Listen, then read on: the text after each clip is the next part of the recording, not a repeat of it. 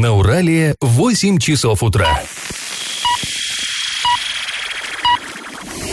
В эфире немного аналитическая, немного юмористическая и слегка музыкальная передача «Заварники» на радио «Шансон Орск». Для лиц старше 12 лет. Доброе утро, друзья! Всем-всем-всем пламенный привет! В эфире, как всегда, программа «Заварники». И этот час вы проведете с нами Эльвирой Алиевой. Доброе утро. И Павлом Лещенко. Как всегда, впереди нас ждут интересные новости, но для начала чуточка старостей. Пашины старости.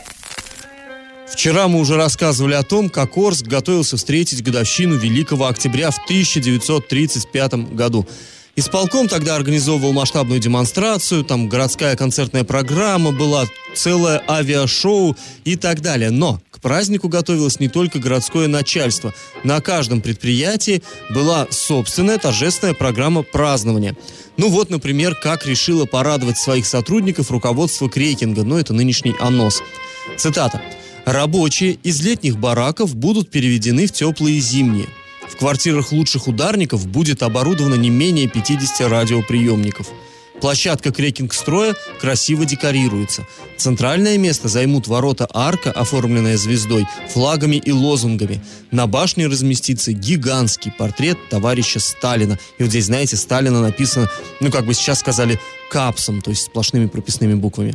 А, керосина-очистка уберется светящимися лозунгами и большим портретом товарища Орджоникидзе. Конец цитаты. Ну вот интересно, портрет Сталина гигантский, а Орджоникидзе просто большой. И первая фамилия вот так набрана здоровенными буквами, а вторая, ну, самым обычным шрифтом.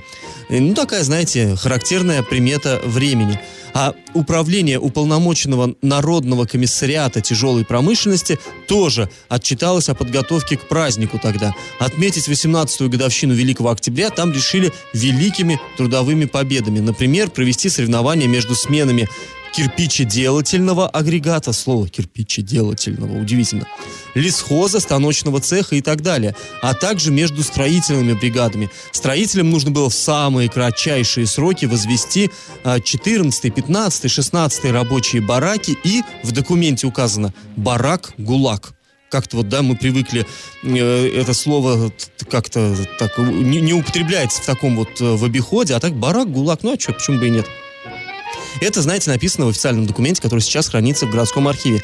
Еще одна такая вот примета того самого времени. Здесь в Орске, кстати, находился тогда лагерь с заключенными, которые строили очень многие орские предприятия. И когда-нибудь мы о нем подробно расскажем обязательно. Ну а пока предлагаем вам поучаствовать в нашем историческом конкурсе. В прежние времена в Орске существовал небольшой деревянный мост, переброшенный через старое русло Урала. Находился он где-то вот между нынешними остановками Первая Садовая, Вторая Садовая. Мостик этот был печально известен тем, что на нем часто проходили грабежи. И рассказывали также, что, что прямо вот под самим мостом когда-то жили разбойники. Скажите, как этот знаменитый мост назывался? Вариант 1 – старый мостик, 2 – красный мостик, 3 – страшный мостик. Ответ присылайте нам на номер 8 903 390 40 40 в соцсети «Одноклассники» группа «Радио Шансон Орске» или в соцсети ВКонтакте группу «Радио Шансон Орск» 102.0 FM эм для лиц старше 12 лет. Галопом по Азиям Европам! Ну и коротко о новостях. Главная, пожалуй, новость этого дня – очередной коррупционный скандал в Оренбурге. Да какой? В Министерстве образования Оренбургской области и в Доме министра э, образования Вячеслава Лабузова вчера работали, работали сотрудники правоохранительных органов. Пока неизвестно, э, что они ищут, э, в чем подозревается чиновник, но в любом случае документы изымались, проводились обыски. Подробнее на эту тему мы поговорим чуть позже, а пока к другим новостям. А в Орском драматическом театре состоялся праздничный вечер, посвященный столетию комсомола. Зал был полон. Ветеранам организации были вручены памятные медали. Ну и, конечно, для всех присутствующих творческие коллективы города исполнили комсомольские песни разных лет. А, еще одна новость. Э, вчера в редакцию к нам стали поступать звонки от жителей центральной части Орска. Люди жалуются, что в некоторых домах э, несколько дней уже не вывозится мусор, в результате чего контейнерные площадки оказались просто забиты отходами, они уже не умещаются в баки, и жильцы складывают пакеты с мусором прямо на землю. Ну, мы сходили, посмотрели, да, действительно, это все есть, зафиксировали э, на фотографиях. Э, такая ситуация, в частности, сложилась во дворе дома 37 по проспекту Ленина, во два, на Ленина 57, 63 и так далее. Кстати, напомним, что тарифы на вывоз и утилизацию мусора совсем недавно, с 1 сентября, были увеличены распоряжением главы сразу на 72%. И как это понимать? А, в 41-й школе Оренбурга вахтер ударила ученицу по руке так сильно, что у девочки остались гематомы и ссадины. По крайней мере, так утверждает сестра школьницы на своей, на своей страничке в Инстаграм. Судя по рассказам сестры, пострадавшей женщине не понравился внешний вид девочки, точнее ее распущенные волосы. За это она обозвала ребенка лохудрой. Кстати, вахтер утверждает, что девочку она не била, а только схватила и, и кажется, э, потому что решила, что она собирается сбежать с уроков. Ну, в общем, ребенок направился в гардероб в тот момент, когда вахтерша ее схватила за руку. Сестра школьницы рассказала о том, что побои уже зафиксировали в травпункте, а получили справку от врача, подтверждающую получение гематом и ушиб мягких тканей. А, и вот что сказала Нина Гордеева, начальник управления образования города Оренбурга. Мы разобрались в этой непростой ситуации и приняли, и приняли решение уволить вахтера школы. Она себя неправильно и она себя вела неправильно и извинилась перед ребенком. То есть получилось, что все-таки это не только в Инстаграме, а под, получила подтверждение эта история? Ну, получается, что да. Но ты понимаешь, в Инстаграме еще было опубликовано видео, на котором э, вахтер извиняется, да, она говорит, я действительно схватила ее за руку, но ну, я была не права, извините. Меня вот в этой ситуации, знаешь, что не нравится? А в том, что э, очень быстро управление образования во всем э, разобралось и очень быстро приняло решение уволить вахтера. Я сейчас ни в коем ну, случае да, не оправдываю, да. Мы тут не судьи, мы своими глазами не видели, что там происходит и как представила все это. Ну, и, и сестра девочки все-таки это в одностороннем порядке, да, представила, мы не видели. Хватал вахтер ребенка за, за руку, бил ли его, мы не видели, все, не можем утверждать, но вахтера почему-то хоп и уволили сразу. Ну, да. Мне в данной ситуации, да, возможно, возможно, женщина повела себя неправильно, да, осознала свою вину, но зачем сразу увольнять? Нет, ну она не то, чтобы возможно, она в любом случае повела себя неправильно, не нужно ребенка там хватать, тем более до синяков, все это, там да, даже если мы не, не говорим о том, ударила, не ударила, вообще, ну зачем было ее хватать, и как бы это лишнее, безусловно. Но вот увольнение такое молниеносное, то есть расследование было просто... Расследования, по всей видимости, и не было. Непонятно, что там произошло. Э, но мне в данной ситуации за вахтера обидно. Ну, можно, да, можно так сказать, конечно. Ну, э, это не, как бы не самая большая проблема э, Министерства образования на сегодняшний день. А о самой большой мы поговорим чуть-чуть позже. Я в теме. Итак, возвращаемся к самой громкой на сегодняшний момент э, новости. В Министерстве образования Оренбургской области прошли обыски. Э, сообщается, что следственные действия проводились в кабинете министра э, Вячеслава Лабузова, у него же дома и у ряда руководителей коммерческих организаций, связанных с Минобром. В пресс-службе Министерства образования Оренбургской области по телефону нам сказали, что сам министр образования Оренбургской области вчера находился в отъезде по работе, то есть не было его в городе Оренбург Екатеринбурге. Он участвовал в так называемом Дне информации в одном из районов. В Курманаевском районе. Да, ну, в Курманаевском районе, в то ну, время как в Оренбурге как бы очень интересовались его э, работой, так и скажем. И не только работой, и в доме тоже. Да, и не только работой. В общем, пока много непонятного, но о том, что же происходило вчера в Оренбурге, нам рассказала наша коллега, заместитель редактора телеканала Орен ТВ для лиц старше 16 лет, Анастасия Шахмуть информация сегодня появилась о том, что не все так просто в Министерстве образования. Наши корреспонденты сразу, как получили эту информацию, выехали на место, но когда прибыла наша съемочная группа в Министерство образования на улице Постникова, подтвердили, что только что уехали сотрудники ФСБ с Росгвардии. Помощник, которая вышла в это время, она подтвердила, что да, проводили следственные действия, она э, рассказала, что министр находится в командировке. А Следственный комитет Оренбургской области ответил, что это не его э, компетенция. В, в управлении ФСБ э, в пресс-службе сообщили лишь одно, что они не могут на эту тему говорить, но при этом они не опровергли. Только в Росгвардии мы получили достоверные сведения о том, что да, проводили следственные действия, изымалась документация для проверки. Ну и уже после обеда, во второй половине дня, э, к нам, в общем-то, зрители сообщили о том, что проводятся следственные действия на территории дома э, самого министра Вячеслава Лабузова. Э, наша съемочная группа тоже была на месте. Э, понятно, что в сам дом Росгвардия не пустила журналистов, но удалось просто наблюдать картину. Непонятно было все-таки, министр находится дома или все следственные действия происходят без него. При этом телефон его в течение дня был сначала доступен, но он просто не снимал трубку, а потом он уже вот во второй половине дня был просто отключен. Ну вот за последнее время, за последнее, вот то, что мы можем вспомнить, третье третий такой случай. Сначала было у нас Министерство спорта, да? Да, потом, Потом Министерство... Мин... сельского Ну хозяйства. да, Министерство спорта там уже на нет сошло дело. Ну, Да не, ну, но было, тем не менее. Да, было. Министерство сельского хозяйства, там все серьезно. Там И в обвиняют- разгаре сейчас. Да, и в разгаре просто в хищении огромной суммы денег обвиняют и министры, и там других третьих лиц. И вот сейчас, э, потом у нас была Галина, Зо- нападка, скажем так, на Галину Зольникову, да, такое видео немножко неприятное для всех появилось в социальных эм, в сети интернет. Э, И тоже, знаешь, кто, укусил кто-то Галину Зольникову хорошенько.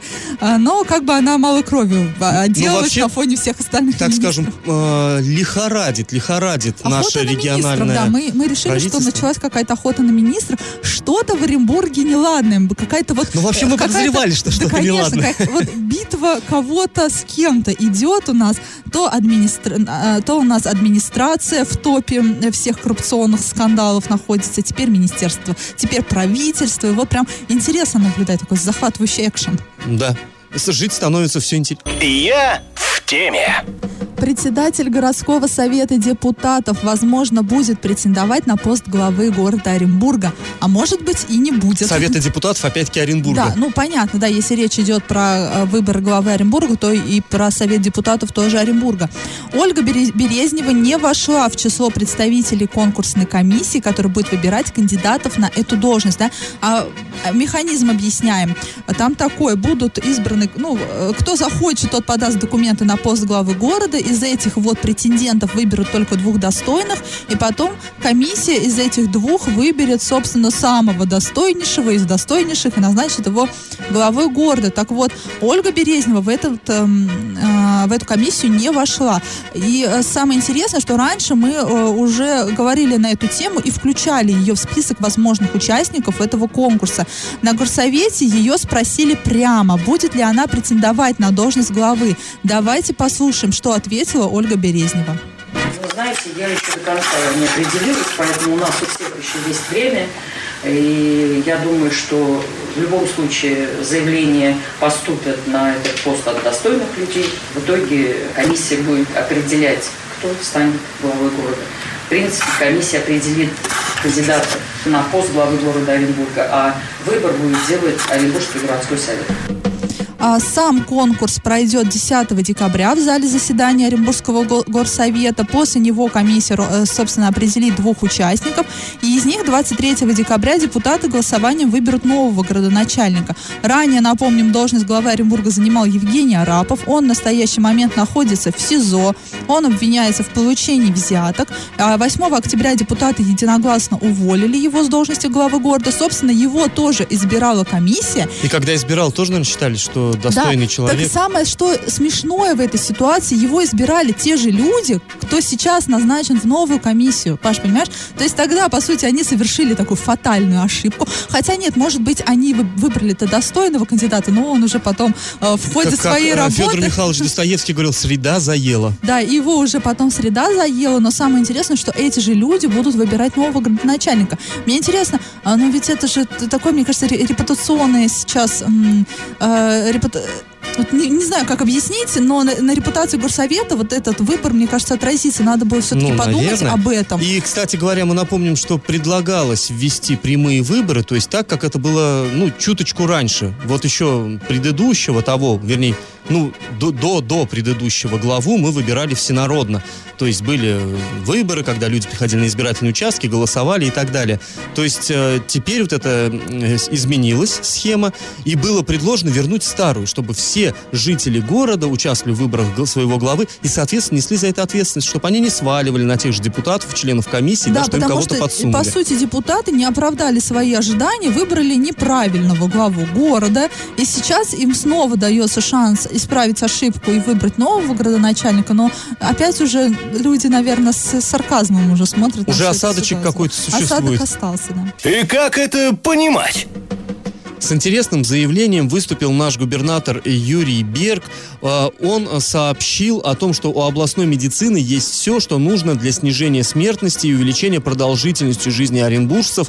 И работа по совершенствованию системы здравоохранения продолжается. Об этом он сообщил в Чебоксарах на заседании Совета при полномочном представителе президента Российской Федерации в Приволжском федеральном округе. Вот, в частности, что сказал наш губернатор, цитата. «В области работает программа по строительству новых ФАПов». Ну, ФАП, это, знаете, да, фельдшерско-акушерский пункт, но это вот в деревнях, в малых населенных пунктах. Современной модульной конструкции, в рамках которой введено 22 ФАПа и еще 18 будет построено в ближайшие два года.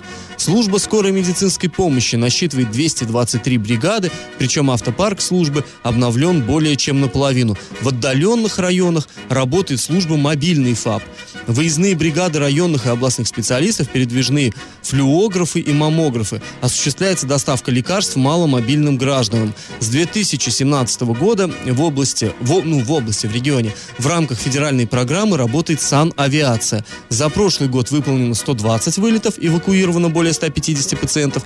За 9 месяцев этого года 112 вылетов, эвакуировано 130 пациентов.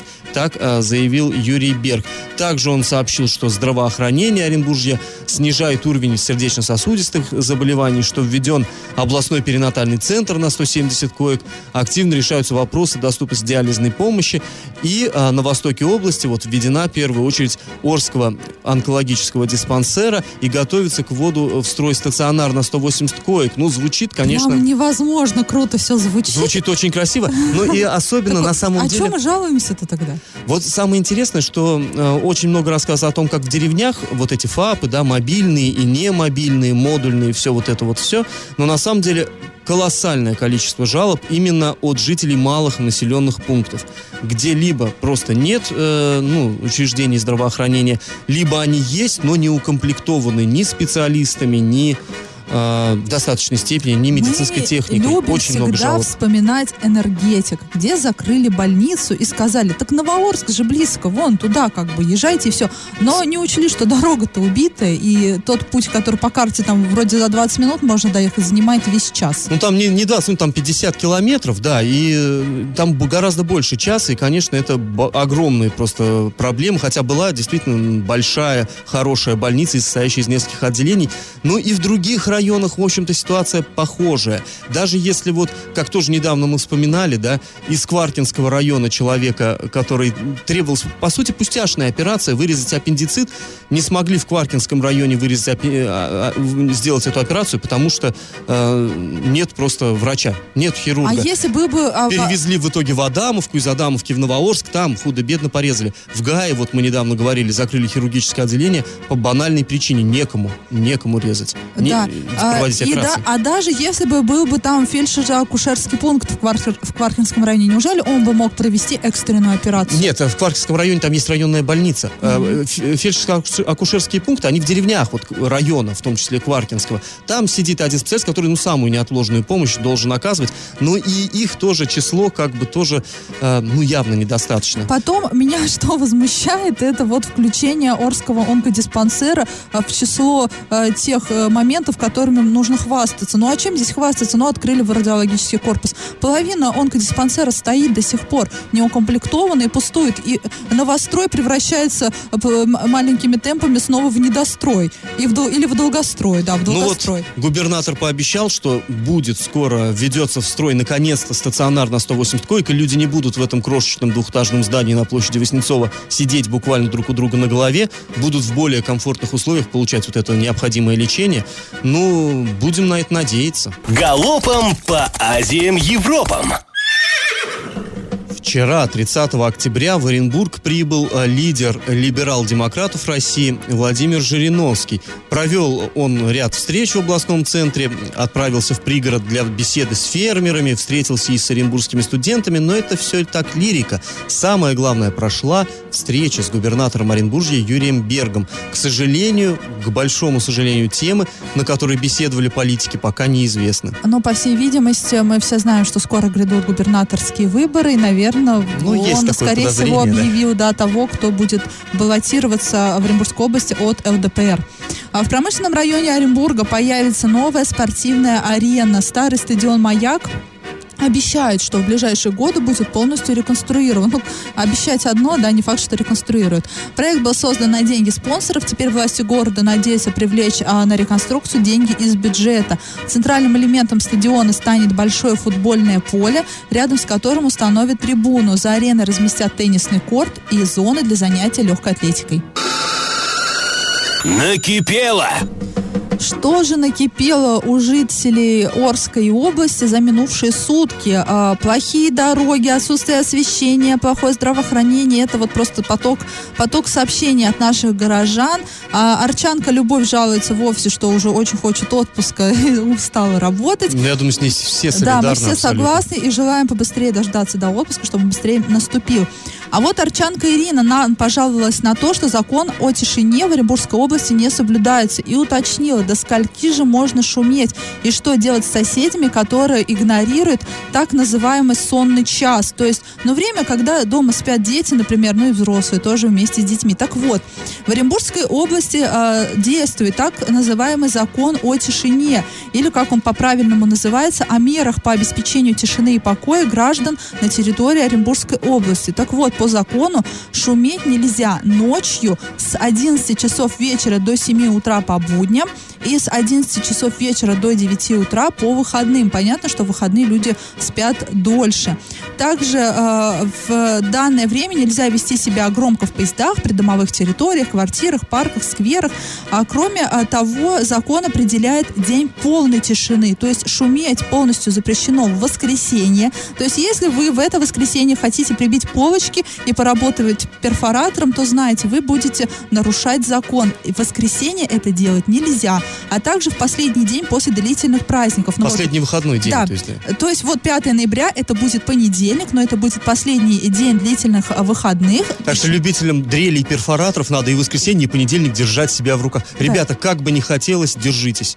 Но документ предполагает исключение, то есть запрет не распространяется на ликвидацию последствий аварии. То есть если у вас во дворе работает техника, которая ликвидирует, например, порыв водовода, то, увы, закон тишины на нее не распространяется. Стихийные бедствия, ЧС, богослужения, культурно-массовые мероприятия.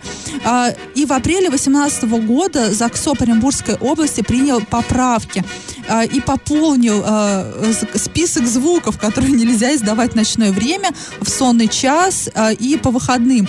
Это игры на музыкальных инструментах, собачий лай, громкое пение, крики, свист и танцы. Вот. Из часу до трех э, поправки определили так называемый час тишины. Это вот именно вот этот вот сонный час. То есть как в будни, так и в выходные дни в этот час тишины нельзя шуметь. Но на самом деле это два часа. С часу да, до трех. Два, да. два, два часа. тишины. Но если не соблюдается, куда жаловаться? Участковому. Нужно написать заявление в двух экземплярах.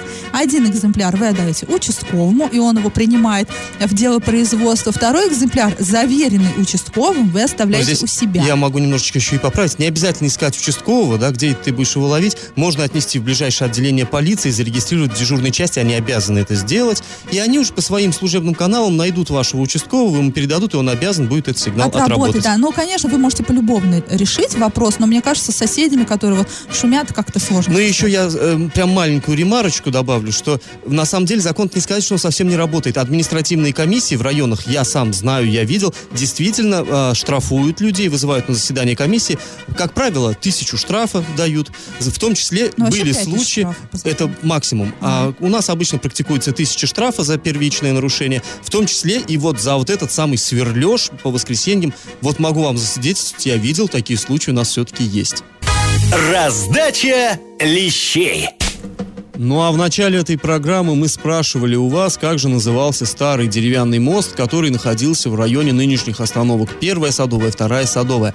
Еще в 18 веке здесь была, ну здесь, там, в смысле, в этом месте была переправа через старое русло Урала на дороге Орск-Оренбург. То есть, ну мы понимаем, Орск тогда находился вот в старом городе, на том берегу Урала. Люди переправлялись, собственно, через Урал, потом через этот вот старый приток, старое русло, перебирались они и выезжали на тракт, чтобы ехать в областной, или как тогда губернский, да, э, центр. Там шли купеческие торговые обозы. То есть, ну, понятно, что э, эти самые обозы пытались ограбить периодически. И дело иногда доходило до кровопролития. Поэтому за этим мостом закрепилось название «Красный мостик». Хотя на самом деле он был серый, деревянный, обыкновенный, но считалось, что он залит кровью, и поэтому вот красный. Ну, после обустройства э, на берегу песчаного озера Орских казачьих выселок, это в 1870 году было, разбой на тракте был уже пресечен, казачки за этим следили, а потом соорудили дамбу между старым новым городом, и уже вот это русло, оно просто-напросто исчезло, отпала необходимость в, мос- в мосте, и его, ну, ликвидировали. В общем, правильный ответ у нас «Красный мостик», вариант 2. И победителем у нас становится сегодня Леонид. Леонид, мы вас поздравляем, ждите обещанный приз. А мы со всеми друзья, друзья вами прощаемся. Этот час вы провели с Эльвирой И Алиевой. Павлом Лещенко. Пока, до завтра. Радио «Шансон». СМИ зарегистрировано Роскомнадзором. Свидетельство о регистрации Л номер ФС 7768 373 от 30 декабря 2016 года. Для лиц старше 12 лет.